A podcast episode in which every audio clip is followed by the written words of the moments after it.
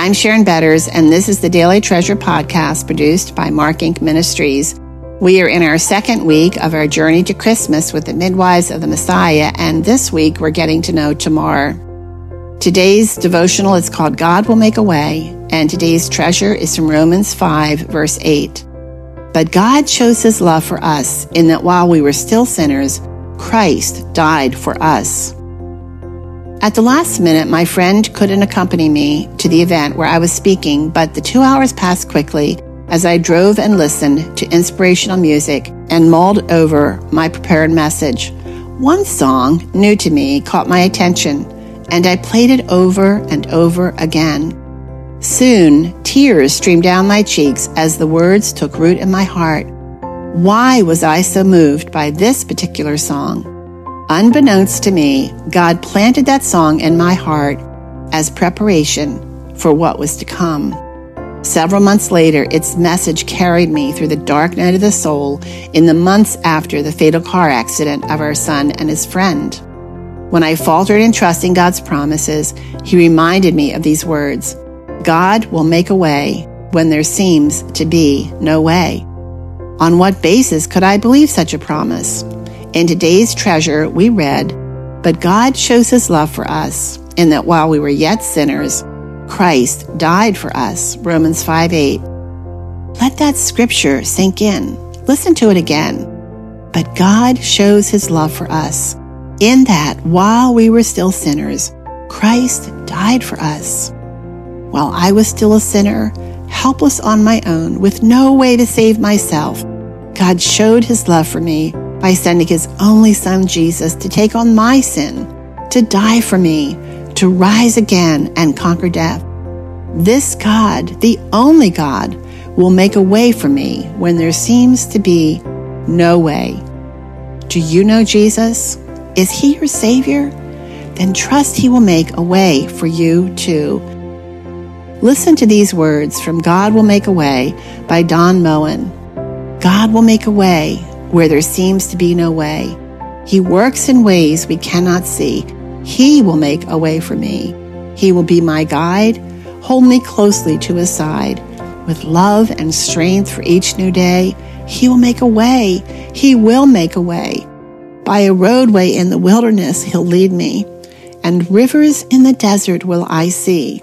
Heaven and earth will fade, but his word will still remain, and he will do something new today. Oh, God will make a way where there seems to be no way. He works in ways we cannot see. He will make a way for me. And oh, Father, how grateful we are that you do make a way. Sometimes it's through the promises of your word, sometimes it's through a friend or a message, or we hear a song like this, and we may never ever thank the person who wrote those words or those who underwrote the ministry that shares those words. And yet we know that this is a treasure from you, and I thank you. And friends, it was over 25 years ago that we said goodbye to our son Mark, and God has made a way for me in the wilderness. He has made a way in the desert, and I want you to experience that way as well. We have experienced joy. He has given us purpose. He has given us many, many times to laugh from the deepest parts of our soul, and we never thought that He would be able to do that. In fact, just a week ago, for some reason, God brought this song to mind, and it usually doesn't move me the way it did 25 years ago, but that particular morning, I just felt undone. Undone by how long it's been since I've seen Mark, but also undone by the way that God has made for us in this wilderness. Hey, friends, I'm Sharon, and we are in the middle of um, Thanksgiving week. If you live in America, and we have much to be thankful for, but friends, we also live in a very broken world, don't we?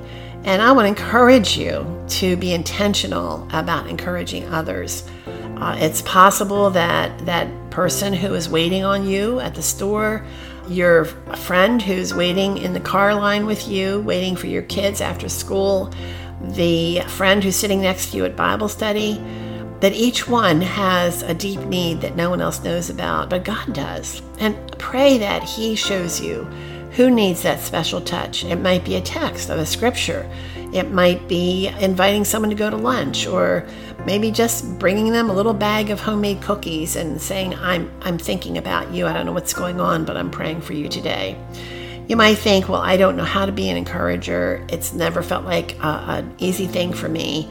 Well, I want to encourage you then to get my book, Treasures of Encouragement. And you can go to treasuresofencouragement.org where you can learn more about the book. There's a leader's guide. It's great for individuals, but it's also good for small groups. Every chapter has questions at the end, practical ways that you can be an encourager.